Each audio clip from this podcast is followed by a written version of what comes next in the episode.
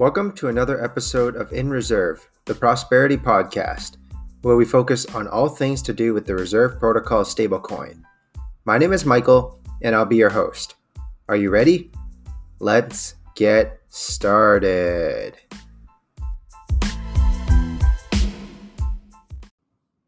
First, a word from our sponsors. Nobody. Unfortunately, we are currently sponsorless. If you or someone you know is looking to sponsor this podcast, please shoot us a DM on Twitter at InReservePod or an email to InReservePodcast@gmail.com. Thank you. On this episode, I'm going to introduce myself, the podcast, what you can expect in terms of structure-wise going forward, as well as what you can expect to learn from Reserve and the potential guests we might have on and all that fun stuff. So first off, I want to thank you for taking the time to give this podcast a listen. Chances are, if you're listening right now, you probably found the podcast off of our Twitter account, which I want to plug real quickly. It's at InReservePodcast. Actually, it's just at InReservePod. And please give it a follow. Please share the podcast. Would love to try to build the community of Reserve Protocol, RSR, RSV, as the coin continues to grow and become more popular in the third world countries that it's currently in. So first off, my name is Michael. I've been in crypto since about 2014, although very passively. I came across this app called Coinbase. I believe it was off Twitter that I was reading about it. Somebody on Twitter, I can't remember for the life of me who it was, suggested this new concept called Bitcoin. And I decided to go on Coinbase, and I purchased one Bitcoin for probably around $400 at the time. And I was telling my cousin, as well as other people that I know, that, hey, I came across this cool concept. I am kind of vaguely familiar with how it works, but I think it's got potential. It sounds very good. So I threw about $400 in there and gave it a shot. Fast forward to about 2017, 2018, when everything boomed out of control. And that's when I had forgotten about it since 2014, since I purchased it. Took about a month probably to try to find my private keys, try to find everything. I was fortunate enough to take it off of Coinbase and actually put it into a wallet, figure all that fun stuff out. And then from there, I had tried to put together a crypto Twitter. So I made a Twitter account in which I didn't really write anything on it, didn't post anything. All I did was I just followed about 300 people that had the hashtag Bitcoin in their account. In their profile, and then went from there. And I started learning more and more about cryptocurrencies. Obviously rode the boom to, I think, to the peak in 2017, 2018. It got to a point where it was so out of control that I actually sold it, and I was lucky enough to sell near the peak. But again, I only had one Bitcoin, so I didn't really cash out too much. Although 20 grand is still a lot of money to a lot of people, including myself. And then I kind of forgot about crypto after that. It got to a point where even my dentist was asking me about it, to the point where people kind of knew what Bitcoin was, but didn't understand anything as to how it worked, other than the fact that you could just buy it and it would go up in price later on, and you could sell it to convert it back into fiat currency, which kind of defeats the purpose of Bitcoin if you know what it is.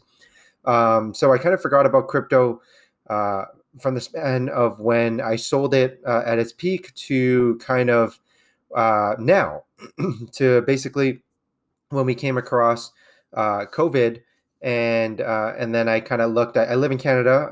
I looked at our government and Prime Minister Justin Trudeau and how he basically spins a wheel almost on a daily basis, and whatever the wheel says, he chooses to throw funding at. And I thought to myself, okay, well, this monetary policy is not really sustainable, and at some point, I'm going to pay for it, or my kids are going to pay for it, or my kids' kids will pay for it. And that's when the concept of crypto came up again to me, and how Bitcoin was literally made for this exact same situation. And then I kind of got back into crypto Twitter, and here I am, largely invested, not fully, but largely over 50% of my portfolio being in what this podcast is about, Reserve Protocol. So for those of you guys who are unfamiliar with what Reserve is, and I hope a lot of you guys start to listen to this pod as we continue to grow our audience and as people are becoming more and more familiar and introduced to what Reserve is. The Reserve is a stablecoin project aimed to create a borderless currency that would help address the issue of currency devaluation or inflation, especially in third world countries. So this is essentially what the concept of PayPal had tried to be created on. And there are a lot of countries in other parts of the world, not North America, in which currency devaluation and inflation is a huge issue. So just a couple examples include Venezuela, in which they're getting about 4 million % inflation on a yearly basis, South Sudan, where it's over 100, Argentina, where it's around 40, the Republic of Congo, which is also around 40. So it's basically a huge issue in a lot of countries. And where the Reserve Protocol differs from other stable coins is that its final goal is not to peg itself to the US dollar. Unlike popular alternatives like Tether, which are pegged to the US dollar and lots of issues around that, Reserve tries to, the final goal of Reserve is to peg themselves to a diverse basket of assets, as even the US dollar will lose value over the years, as we've seen. How I found Reserve and why I wanted to do the podcast. So as I was talking about earlier, I have a crypto Twitter that follows about 300 people that I've actually converted into my full-time Twitter now, RSR Ernie. That's got currently at the time of recording on September 12th, 2020, it's got about 1,400 followers, and I'm hoping to kind of build that. So I'm now being more active on Twitter instead of just following people passively. But anyways, throughout this process, I came across a Twitter account, and his name is Crypto God Johnny. And I was wanting to find out more about crypto and wanting to get into more of these chats. So I would see invites to Telegram and Discord on crypto Twitter all the time. And I decided to join Crypto God Johnny's Telegram when he first started it. There was about 30 people, but he was very active on it. A lot of people were very active, and I love the community aspect of it. I love the fact that you could write something on there and somebody would instantly respond back, and you could have a conversation on there. And the fact that you could also leave, go do something like real work or 9-to-5 work, or go spend time on the weekend outside doing things, running errands. And you could come back to it 2 hours later, and there wouldn't be 3,000 episodes or 3,000 messages, and you would be way too far behind to keep up. And so I decided to follow this guy, Crypto God Johnny, follow on his Telegram, and kind of got really involved. And then he decided to move his Telegram onto a Discord and made it a paid channel. So obviously, as soon as you make it paid, there's a lot more filtering out of people who shouldn't be there, and a lot more legitimate people who are there with a purpose to try to learn more and engage, as they have paid for that service. I was fortunate enough to be grandfathered into the system, so I didn't have to pay, and got this wealth of knowledge and just started soaking it all in. And one of the coins that Crypto God Johnny recommended was the Reserve Rights Token, which is the governance token for the Reserve Protocol, as you'll learn more about in future episodes. And so he initially kind of pumped it to the group, and I was sort of hesitant because I read the name Reserve Rights Protocol. What the heck does that even mean? Or Reserve Rights Token. What does that even mean? Reserve rights doesn't sound like something that is appealing, like Ethereum or Bitcoin, something that I really didn't know much about, and it didn't sound like something I wanted to know much about. But as he kind of kept pumping the coin, and the coin was tripling, quadrupling 20 times, he got in really early. I was like, okay, let me take a look at this. And I went to the website and kind of learned more, and saw the huge team and the backing and the support that it's gotten in terms of legitimate players in this space. And that's when I decided to purchase my first Reserve Rights token, and then kind of get that process started. And once I got into it, I learned that it was still a very small community. As I'm recording this, there's only about 15,000 BAG holders in the world. Obviously, that's not incorporating people who still have their Reserve Rights tokens on the exchanges, but 15,000 people holding it in a wallet in the world. It's crazy. And it was really cool to just kind of talk to people on Twitter and be part of the early movement. There aren't too many people on Twitter that have RSR in their name or have a lot of followers. Right now, I think it's RSR Whale who has the most amount of followers at almost 10,000. And after that, there's a huge drop off, and there aren't too many people with over even 1,000 followers. So it tells you it's still a really, really, really early token, really early cryptocurrency. And it was very fun. It kind of felt like I was, I currently am invested in a tech company that started from the ground up, being an angel investor, which I obviously currently don't have enough money to do for legitimate, other legitimate stock exchange or private equity companies, and then having the ability to influence and build the community. So this is rather cool in that I'm talking on this podcast, you're listening to it, and we're building community and communicating with each other and building more awareness of the Reserve Rights Token and Reserve Protocol and RSV. And also, as our community expands and more people are into the project, they will buy into it, and that kind of helps our net worth grow. So it's kind of cool to be able to start from the ground up in a company that I would have no access to on the traditional basis, as I don't meet the requirements of an angel investor, and then having the ability to influence and grow my worth by doing something that I enjoy. So this is really fun. I love engaging on Twitter with all of you guys, and I love doing this podcast and setting it up so far. And I hope that I have more and more fun as I've reached out to potential guests, and they've all been interested to getting on the podcast. And that includes kind of members of the team as well as members of the community and people who are currently using it. So that leads me to the next segment and sort of what the future episodes of this podcast will look like. In terms of frequency, I don't really know. A lot of questions and concerns and I guess doubts that I've come up with and asked that I've received on crypto Twitter is that doing a podcast specifically on one cryptocurrency doesn't really allow you the opportunity to do something on a weekly basis, because at some point you kind of run out of topics to talk about, and especially for something that's currently really new with a super long time frame. If there aren't very many updates or very many checkpoints and breakthroughs, I may start running out of things to talk about if I commit to doing it on a weekly basis. As a result, I think I'm going to start on a weekly or semi-weekly basis with sort of the blueprint and the foundation of what is a stable coin, how does RSR work, how does RSV work, how does the Reserve Protocol work, who's on the team, yada, yada, yada, and then kind of do it on an as-needed basis almost, although I will aim to still do 1 to 2 podcasts on a monthly basis, if not more, just depending on how fast the project moves and how much breaking news there is. In terms of the length of the pods, I will try to keep the ones where I do solo to about 25 to 30 minutes. Obviously, this one will be a bit shorter, but as you can probably think in your head, it's pretty difficult to actually do a podcast by yourself and continue talking without somebody there to kind of bounce ideas off of or kind of play fetch with and catch with.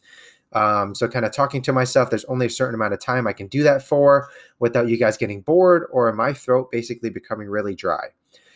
When I do get guests on, and as I said, I hope to get guests on from the community. So that's from you guys on crypto Twitter. Please give me a shout out if you'd like to be on the podcast, or if you know, if you would like to recommend or nominate somebody on the pod. I aim to get people who are part of the Reserve team on the podcast. And it's pretty cool because through this whole process, as I said, Reserve Protocol is still really new. So it's pretty cool to be able to kind of just interact with the team itself. So I've actually got the Reserve Protocol official Twitter account following me, and they've talked about how they'll be able to help me get guys from their team onto my pod once I get it up and running. And I've even got the head of business development, Charlie Smith, following me on Twitter as well. So I'm very excited as to those potential leads and having them on the pod to talk more about this fantastic project. So when I have those guys on, and also people on the grounds, hopefully in Venezuela and Argentina and Colombia, who are currently using the product or know more about it, to be on the pod as well. And when I get those guys on, there's no real cap to the length of the pods. I just want to continue to just chat and just kind of talk, and however long it goes, however long it goes. I don't want to stop it because obviously I'm not doing a TV show. I'm not doing anything that's got a time limit on it. And so even if the pod goes 4 hours Joe Rogan style, you can still choose to listen to it in 30-minute segments on your own time. So I definitely don't want to take away from those guests and have our time cut short with them providing more value to you guys and more things that they want to touch upon, just because I limit myself to a cap as to how long I want my podcast to be.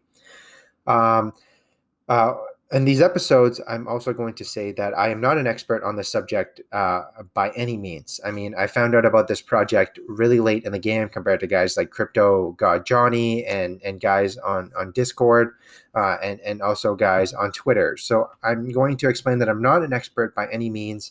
And I'm just here. This is more so a podcast journey for me to learn more, constantly learn more about the Reserve Protocol, RSR, RSV, and then kind of see it and sort of almost commentate on it as it continues to grow and gain more market share and actually help people in real life.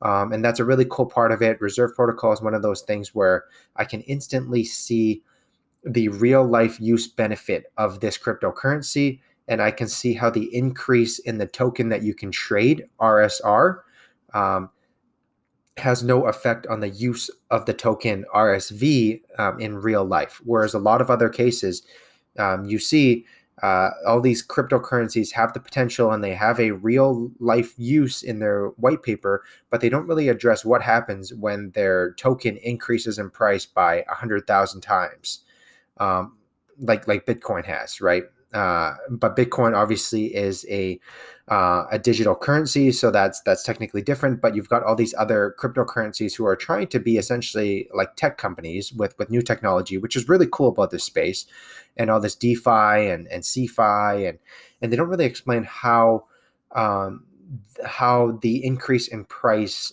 affects the ability to use the token and its impact on people not wanting to sell something or to use something that will increase in value a day or two later. So that's really cool about Reserve Protocol, but I'm getting ahead of myself here. This is supposed to be an intro pod, and I'm already kind of going too much into why I love Reserve Protocol and the differentiation between this and other cryptocurrencies I've come across. Anyways, I hope that you're able to understand what this podcast is going to be about, and that you'll be along for the ride with me as well. Our next episode is going to be about stable coins and what is a stable coin. And I hope you come along for the journey. As always, thank you again. And I'd like to kind of plug my Twitter. So again, it's InReservePod is the official podcast or official Twitter for this podcast. My name is Michael and my personal Twitter is RSR Ernie. And please, if you go onto RSR Ernie and you're looking for a Discord or a Telegram or whatever to join, I've got a link to a RSR Discord that I've created. And at the time, again, September 12th, 2020, we've got about 200 people in that Discord. And it's a pretty tight-knit community, and I absolutely love the vibe of it and the positivity and just kind of getting to know each other. So once again, thanks for listening. And if you'd like to sponsor the podcast, please reach out to me, DM me, or also reach out via email at inreservepodcast@gmail.com. Thank you for listening, and I will see you at the next episode.